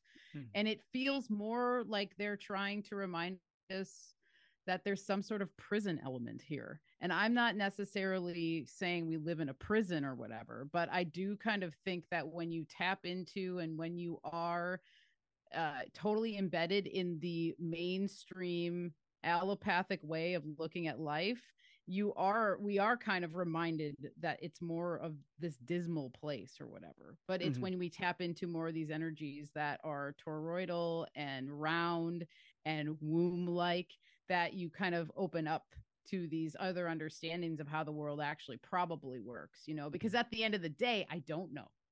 I, I don't know how it really truly works, except for all the inklings and the intuition that I have. And I feel like the geocentric way of looking at things, to me, resonates the deepest, you know, which goes back to all of these things you're pointing out with everything that we're talking about. One thing I think would be really fun for you, if you haven't gotten into it already, is um, different types of vessels for seeds. Ah, okay. So I have not gotten into that. Yeah, yeah. So um, there's and different types of materials for these vessels. So like if you put a sesame seed inside of a vessel that's shaped like a sesame seed so that there's a perfect nesting element, nature does this thing where if something is perfectly nested, it adds energy. So this gets back to Michelle's Healing Home. Like when you're in a, a structure that fits your body, fits your ergonomic, that would be like being perfectly nested. So it, it gives energy to you. It's restorative. Home means restoration. You're restored when you're in the home. Well, there's this thing with seeds, and it's very, very well documented that you can put seeds in different vessels that mimic their shape, and they just stay good forever. Ah, I like this. Yeah, yeah. It's really, really neat. And then let's say you uh, go ahead and apply a negative or a, su- a southern magnetic energy to them. They germinate faster. They grow faster. Like there's, there, it's endless. So I'm getting back to the whole thing with the phi ratio. That was like Victor Schauberger's thing with the egg. Yeah. And like you store things in an egg vessel. You store water into an egg vessel. That was really the reason why I got into dome building, was so I could build dome. I could build egg-shaped water tanks. But it's because you perfectly nest water inside something that it, the shape of it encodes the ratio of its constituents. Like the egg perfectly encodes the encodes the oxygen to hydrogen proportionality. Then you get this perfect nesting thing, and the water never goes stale. It doesn't get mold. It doesn't get any type of uh, what's that uh, algae in it. Oh yeah. And that was Schauberger's thing, is like mimic nature, like actually mimic her. Like, what does she do? She's, she doesn't do anything with square, like rectilinear shit anywhere. And when she wants energy to grow in something, she perfectly nests it. Just mimic that. Wow. Yeah. That's why to me, it's so interesting that Saturn is typically associated with the black cube a lot of times. Mm-hmm. So that's like one of the things that you'll see and, and hear about or whatever. And not that it never resonated with me, but it is when we started to, and Mario started to explore more of the feminine aspects of Saturn, and that perhaps it was originally feminine and then it was inverted to male energy. Mm-hmm. To me, it makes a lot of sense that it would be more of a feminine energy, and that maybe it isn't just the black cube. It's actually just the womb space. That is like the original representation of Saturn is the womb. Mm-hmm. Perhaps. I don't know. Well, so like if you take a cube in three dimensions, once again, we're being Jodie Foster here, and you turn it, it turns into a hexagon, which encodes carbon, which gets us back to dark black. Right. Because carbon in nature is black. And so what does black do? Black absorbs. So that's the negative polarity. That's woman. The female polarity, the negative polarity, pulls energy towards itself. She's always absorbing. And I've seen it like that in making biochar and making this black soil. The first thing that you notice with like, say, soil that's like, say, clay rich relative to soil that's carbon rich is that the temperature differential in the soil is completely different. The, the black soil will hold the it will hold the the the the warmth longer. It just holds it. And that's what women do. Like, you guys are master holders. Yeah, receptacles. Mastering. And so that makes sense to me about, you know, the the original Saturn, the hypercube, the hexagon, the carbon being actually negative. That that resonates with me so much more. Because also what I've noticed in male-female dynamics of polarity is that the real healthy heterosexual man is not Kronos. The real healthy heterosexual man, he wants his woman to have everything that she needs and wants. Yeah. She's really the one that's the accountant. She's the one that's really the auditor. She's the one that is like, you know, looking at time. Like in all, in re, let's let's be real about it. Most healthy heterosexual men are drones for their the queen bee. Yeah, that's a good way of looking at it. Which gets back to the hexagon, which gets back to the hypercube, which gets back to black, carbon, and the negative polarity. Right. And, you know, to me, I feel like when we start to understand these roles, at least I can speak from personal experience, once you really tap into this understanding of the dynamics between male and female and the roles, the traditional roles, to me, that's when life, like light, it was just like everything lit up. I mean, I lit up, Mario lit up, and then stepping into the role uh, in my divine feminine, I feel like I opened up on all these different levels that I had never opened up on, because society kind of makes you feel like you're not supposed to do these traditional things. You're not supposed to have the traditional role where the man is more of like, what does she need? I'm going out to get it. I will bring it home, and she will be there to comfort me when I come home with all the things that she did all day to care for the home and the children and the animals and the garden mm. and all those things, you know? And so I think that I, I, I always just feel like I want to be an aunt, and I am more of an advocate for people thinking more that way and not being afraid to. And I specifically talk about my generation and younger, because for a long time, I felt like I was made to feel guilty for wanting for having that want inside mm-hmm. of me, and talking to other women uh, who were older than me, telling me that I, you can't, that's not really how it works anymore. And if you want to own your own business, like kiss that goodbye, because you're not going to be able to do that. And I, I kind of defiantly was like, I don't believe you. And I think that that's wrong. And I think that you've been programmed to think that you need to be the C E O of some big company, because that's what feminism taught you, like back mm-hmm. in the day or whatever. And I just think that these dynamics, it gets sticky when you talk about it in certain circles. But to me, I, it's it, it's been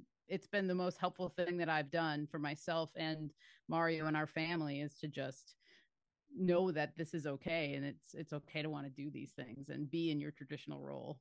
That's awesome. I'm so happy with that. I think it's coming back really strong. My a lot yeah. of my a lot of my let's just say mid thirties and younger clients, they're all traditional. That's awesome. They're all like, none of them have like the idea that like uh, a corporation is going to give them more love than a loving husband. You know, I love hearing that. I love it, because it kind of goes along with what Mario and I are starting to think about, and that we're heading back towards a golden age. Like, and I think the golden age is more about the center. It's more about the northern tradition. It's more about knowing your pole, standing in your power, and getting back to this time where things were more centralized in a healthy way, and communities had a central place where they went. and it's, it mattered. And I think that we're heading back towards that. And I mm. think it's slow. It's a slow progression, but I think that's maybe what we're witnessing. And it kind of validates by hearing that, because it's really cool to know that that's what you're witnessing in that generation, because that's so crucial. Mm-hmm. So crucial. Yeah, because I have a bunch of girlfriends that are my age, women friends that are my age and a little bit older. And they were like the last like third, third gen feminist energy. Okay. But yet they were still at the Gen X range where it was like, oh, this is a lie. So they ended up having families later, like not in their prime, you know, sexual capital, like, because the the dynamics between men and women are just absolutely amazing. It's like one of my favorite things to like dive into, because as a as somebody that works on people, you know, naked, both physically and, you know, psychologically, mm-hmm. it all comes up and out. Like you you hear everything. And so um like the the energetic dynamic that was that I would say previous to the Gen X generation, their level of sensitivity was very low on the norm. Then the Gen Xers were a little bit more sensitive, if not a lot more sensitive. And then you look at the millennials and they're like sensitive. Yeah. And there you can't lie. Like like the the boomers, like they were like they just they had all this energy in the sun and in Leo, and it was just like pushing pushing it was this male like rah, push.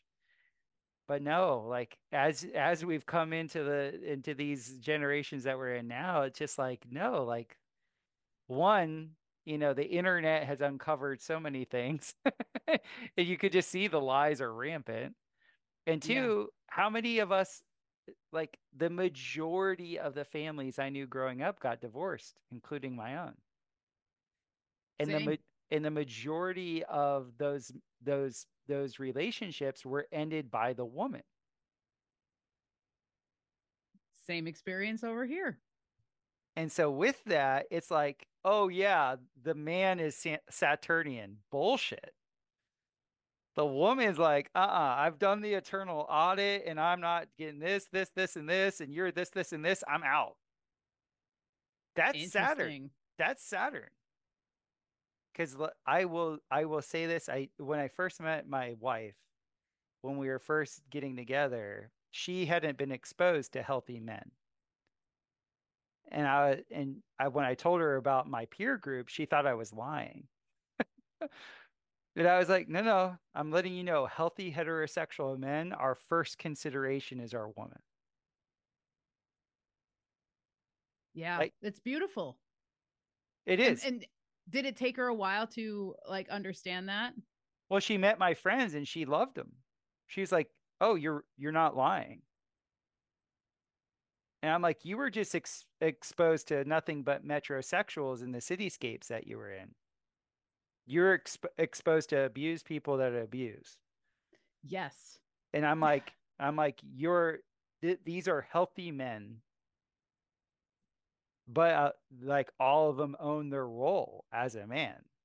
Like you can't, you're not going to walk, you're not going to walk over these men. Like they own it, but I'm letting you know as a man that is like within a peer group of like, you know, six or seven men that I know for a fact are honorable, love their woman. The first thing in all of our conversations to each other is what we're doing for our woman. Oh, I need to go get this for her. I need to do this. I, I need to shore up the house for this. Like we are drones. Heterosexual men are just like, oh, what does the queen bee need? Okay. Right. There's the hexagon. There's the cube. There's the, the, the hypercube, I should say. There's the carbon. There's the black mother, the womb. Boom. All the way down. Dude, I love this. I love hearing this story uh, with your wife, because I can relate to that. And it, it's with Mario, because when I met him, I was like, I don't think I've met a well-adjusted man yet in my life. And it was, it took me a while to like trust it almost. And then because I had the same exact experience as what it sounds like your wife had. And I've, I've talked to many women who've had that same experience. And it's not until you actually find a man that is in his role and is more wanting to be in his role and working towards that, that you understand that, oh my God, this can be such a beautiful thing. It doesn't have to be misery. It doesn't have to be jealousy. It doesn't have to be heartache and, you know, feeling like I have to give more than I'm receiving, you mm-hmm. know, and that was my big thing. It was like, why do I always feel like I'm giving, giving, giving and not receiving? And I think that it's when you're kind of squandering your energies towards these people that aren't wanting to be in their role either. It's kind of like, it's just this frivolous thing and everybody's just frivolously expanding themselves. And the men are doing it too. It's like they're, you know, they're, they haven't maybe found a woman that wants to be in a role. So then you're just like constantly butting heads and you're just like not happy, but you're trying to fulfill yourself. And it's usually sexual gratification. That is usually the way that it's kind of, um, put out there or whatever. At least that was my, I, that was my experience. You know, it's just like you continuously thought, like I had this vision that, oh, well, men just want sex. So I guess that's just, that's just what you do. And then there's this just happens. And then you find out that, well, I guess that wasn't what they wanted because they don't want to be with me. And then you try it again with somebody else. And then it's the same thing over and over and over again. Mm-hmm. And it's just unfulfilling. And it wasn't until like actually getting into a real relationship with a real man that I realized like, oh my God, it means so much more.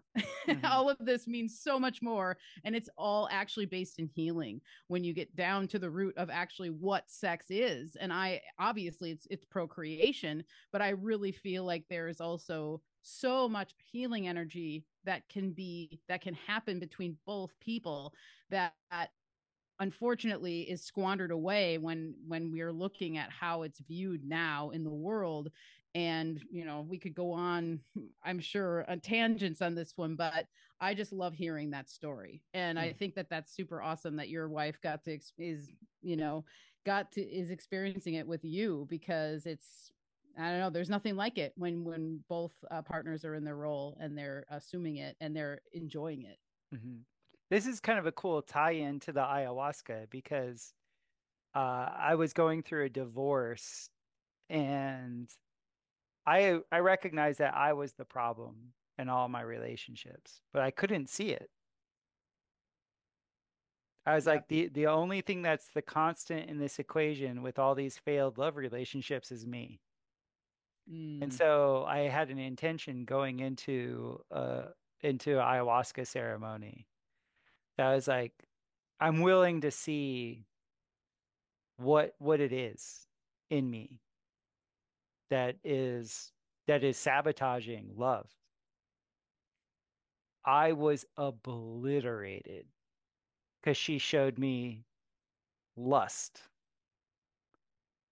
The the main arbiter of the decision making in my being, even though I wasn't like a super like ultra like aggressive sexual guy, still, when I was choosing mates, it was about the attraction. It was like right. about this, like, you know, this, this burst. And what she showed me was I always had two to choose from. And every time, and every time I took the lust route. And so I did a series of six sessions. I was in Dieta for a month and a half. And I did one session every week for six weeks to get to the root of the lust and expel it, because it was, it was a problem. It was a real problem. And so when that energy was expelled from my system, I was literally like, it was the first time in my life as a forty-year-old man mature, because one, I had taken the responsibility that I was the problem. Right. Exactly. And then the second thing was I was proactive, which is a male, like a, the male componentry of me, of like, okay, if I'm the problem, I'm going to get better. I'm going to, I'm going to be better. I need allies. This grandmother medicine, she kicked the shit out of me. Whack, whack, whack, whack, whack. So she made me relative to my wife, to the love of my life. Because if I would have been running that lust energy, my wife never would have come to me because of what was going on in her.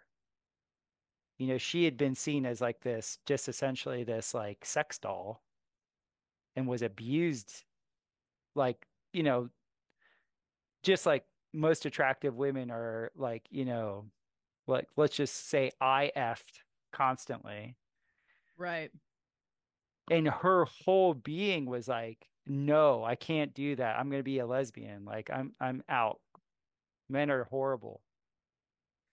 So if I, if I wouldn't have had the grace to like actually go through that hellish process of letting that go, when I would have started to interact with her, we never would have had that connection. Wow, that's so brave of you to do that, because there's so many people that will never be able to tap into that. And I can't I, I can't take credit for it, because to tell you honestly, if if I would have started the process knowing that I had to let go of lust, I probably wouldn't have done it. I could I could see that, but you went in with the intention wanting to know. I yes. think that's that's the brave part to me. That's where the bravery is, because yeah. you were open to receiving whatever you were going to receive. And I think like that's the step that a lot of people don't take. They don't want to look at. They'd rather not. They'd rather just continue on however it's been going, even if it's going crappy for them. It's it's too terrifying to look in the mirror or whatever, you know, mm-hmm. and like really look in the mirror. And that that that to me has been some of the hardest work, I think, is is this work we're talking about, because that's when we're really facing whatever it is that's been holding us back. Mm-hmm. Man. That's beautiful. I love, love that. Yeah. It, it, it, and the beautiful thing was, was it gave us time to get to know each other. Cause I had realized, even before I knew the lust thing about myself, I had realized that I needed philosophy in my life. I needed to be able to connect with a, a partner, a, a female partner in that way. And I hadn't had that. That was my priority. We have to share philosophy. We have to be able to connect there. Because if we don't connect there, none of the other stuff will work for me. And right. so we had three months in our initial, you know, courting where it was just that. It was just this like, and I was like, oh, I love you before I even have to, like, before your body even comes into it. Like, awesome. Yeah, man, that like gives me chills. It like brings tears to my eyes, honestly, because that's so how it works. It that's so how it is. And mm-hmm. when you get to feel that, you want like everybody to feel that, mm-hmm. you know, I mean, I think like that's part of finding your own peace. Um, mm-hmm. And I think that if more people looked at it that way, we'd be in a happier place. But there's something about it, too, to know that the balance has to be there, where the other side has to be there too. And we mm-hmm. had to go through the lustful times, and we had to go through the feeling of rejection or not being good enough or whatever to balance out this side where we're on now. And I think like that's just the divine balance of the universe, that mm-hmm. it has to be how it is. And that's what, you know, when I think about that of wishing everyone could experience it, it's like, well, maybe they will, but it won't be this lifetime. Maybe it's next lifetime and they'll come around to it or whatever. But yeah, I love, I love talking about these things, because I've found that it's just been so valuable to me. And then helping others to see it, I think, is just one of the ways that we can kind of help people to maybe start changing habits that they have in their lives and stuff, you know? Mm-hmm. That's wonderful. Well, Michelle, this has been so great to get to know you a little bit, like on, on like a direct one, one-to-one. I, I really appreciate that.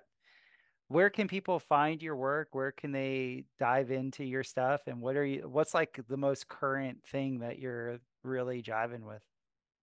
Yeah. Well, well, thank you, Topher. I, I agree with you one hundred percent. I second all that because it feels really nice to be able to get to know you a little bit better too. And I appreciate the invite. Uh, people can find me at Michelle's Healing Home dot com. That's the best way to find me. You can find my online store there. You can book consultations with me. You can find my podcast, which is on every Tuesday at four p.m. Pacific Standard Time, The Healing Home. Uh, also, I right now have my uh, cat and natural cat care P D F that I just uh, finished writing and released. Uh-oh. Just, bro- just loves. Can you repeat that? Because you kind of broke up on me. Okay. Can you hear me now? Yeah, yeah. It was just right at when you were talking about the cat stuff. Okay. So just released my uh, P D F, uh, Herbal and Natural Cat Care. So that's a, a introductory guide for people to understand incorporating herbs and natural remedies into their cat's life to make them thrive and have the best life possible. So you can find that on my website. And I also was just on Crow Triple Seven Radio talking about that exact subject. So that was a really lovely episode because we all got to nerd out on being pet owners and pet lovers and finding just alternatives to the allopathic veterinarian practices that our pets kind of get trapped in, just like we can get trapped in. But uh, Michelle's Healing Home dot com, you'll be able to find all those things and more there.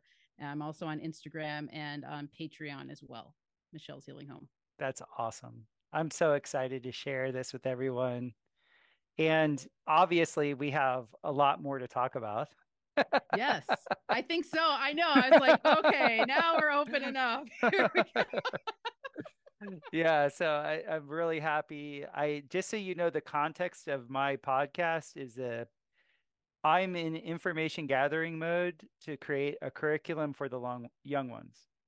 Oh, awesome. And the curriculum is an accurate dis- description of through the trivium and the quadrivium of what we live in, like what this is. So that's the the overarching goal of this. This is like, I'm I'm reaching out to all the minds that I respect. And I'm like, hey, look, I need your input.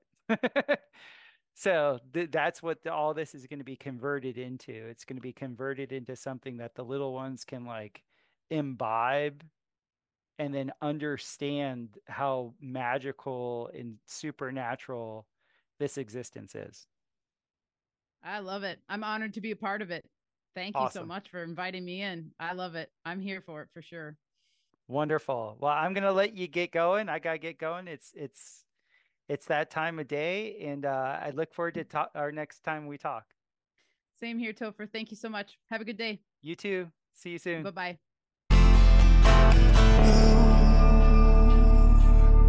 You ought to know. Well, now you You ought to know by now. What a wonderful pod with the Capricornian princess queen herself, Michelle Lundquist. Uh, there's some really, really good things that are happening this year when it comes to all of these minds that have been sharing their specific fields of expertise with each other under the umbrella of essentially health, you know, mental health, spiritual health, um, historical health, if that's a thing, intellectual health. And this particular podcast is so full of like, there's probably like a hundred different avenues that you could take the information that we're in, that that was within this podcast. Um, Michelle's work, like go onto YouTube and listen to um, a bunch of her, her work with Mario Garza, with Chance Garten. She's done podcasts with everybody. Like, check her out. She's awesome.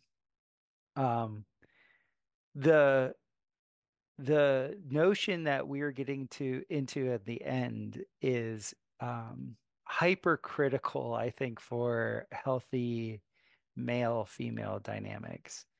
Um, if you like that aspect of like getting into uh, what I was talking about with the cube, then rotated, that's the hypercube, which is carbon, which is which is black,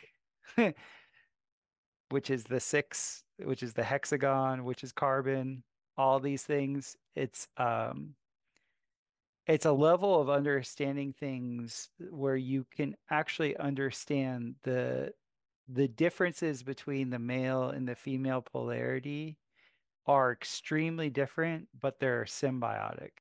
They're always working with each other. And hopefully this podcast, like the Kyle Denton podcast, is a primer for um, the podcast I'm doing next week with the with the new calendar, gentlemen. Um, because the dome, the domes, the Japanese star dome that I've been a part of for fifteen years is uh, essentially the perfect sundial. And I had no idea that that was what was going on. So uh, now that I know that's what's going on, I'm kind of reframing things as as all Aquarian minds are wont to do. We're always reframing and innovating. So that's just when when you're listening to this podcast, that's what's happening. Is uh, there's a there's always a renovation that is uh, that is happening, and a uh, evolution in thought. So I hope you enjoyed the podcast. If you are enjoying it, please reciprocate. Um, you guys have been very generous. Uh, I've really, it's awesome because it's helped funding some experiments, and uh, I share almost all my experimentation on our Telegram, our Telegram channel, which is the Biocharisma Podcast Chat. And uh, we have like seven hundred people on there, and it's pretty active. Like people are, there's a, like a few hundred threads a day. I'm very impressed with all, all the biocharismites that are just chatting away. Tons of really good media on there. The uh, graphic I was sharing was from, I believe, Emily on the Biocharisma chat. Um, but don't quote me on that. I think it was Emily. Uh, but hey, you can super chat me at the P O box that's in the description. Um, we will be doing a, a live show pretty soon here. I think my initial one is going to be with Big Bear. Um, we set the world on fire at the end of twenty twenty-three with our four hour uh, gravy sesh. And um, I have some, I'm pretty much decided today that the, I'm going to be releasing a couple of projects that I think are really gonna be uh, mind bending and effective uh, for people. I've been doing quite a few Celestic profiles. Uh, the Celestic profile is, uh, it's essentially like what a natal chart would be in astrology, but it's for the time of conception. And uh, that kind of shows you without your ego. You without your conditioning, which once you have that information, it kind of will set you free. It kind of lets you be who you were always meant to be. And uh, people are finding that to be wonderful. Uh, I've had really good feedback with that. Uh, I keep refining the process, and um, yeah, it's just been, it's been a wonderful gift for me and the people I've been doing it for. So uh, you can, Uh, message me, email me at info at topherhq if you're interested in a session. And uh, yeah, thank you for being here. And I look forward to seeing you guys next week.